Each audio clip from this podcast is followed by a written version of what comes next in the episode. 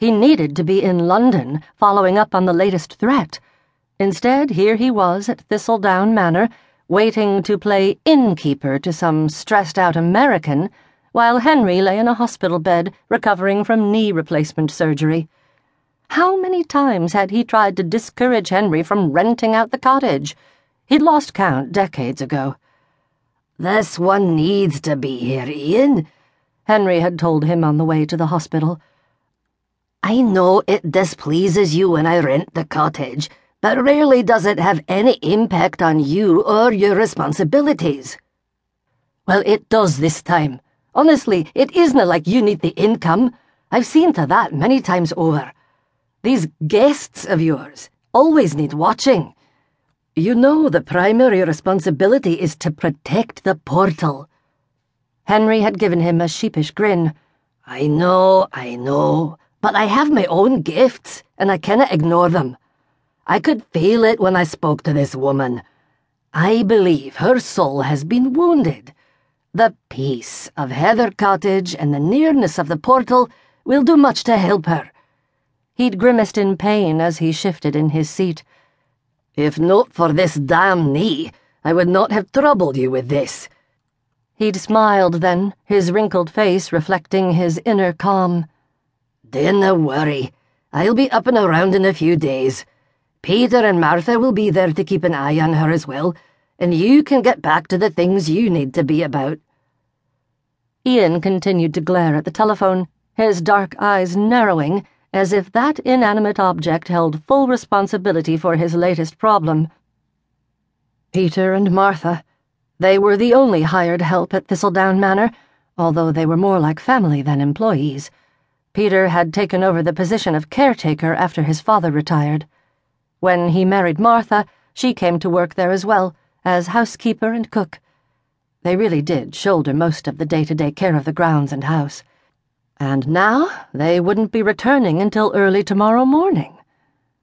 Their daughter had gone into labor early this morning. Her husband's call had come out of the blue, so there had been no time to prepare the cottage for their guest's arrival before they left. Now, thanks to the weather, they were staying at the hospital overnight. Just one more thing to complicate his life. The intensity of the storm raging outside only added to Ian's irritation. The downpour that had begun hours ago would probably flood the valley below. That would most likely mean power failures again. From what little news he'd heard, the storm front was huge, extending north well beyond Glasgow. Surely the American wouldn't try to navigate the narrow back roads in weather like this. Perhaps this storm is good news after all, he mumbled to himself as he rummaged through the hall closet, searching for the emergency supply of candles. He glanced at the clock. She was an hour past due. Chances were she had stayed in one of the larger cities once she'd run into the storm. Thank the fates for that, at least. The very last thing he wanted was to deal with the vacationing American on his own. Now it appeared he wouldn't have to. Ian smiled to himself, and, feeling somewhat relieved, he carried the candles back into the library. After building a large fire in the fireplace, he settled back into his favorite chair to read, relaxing for the first time all day. Good Lord!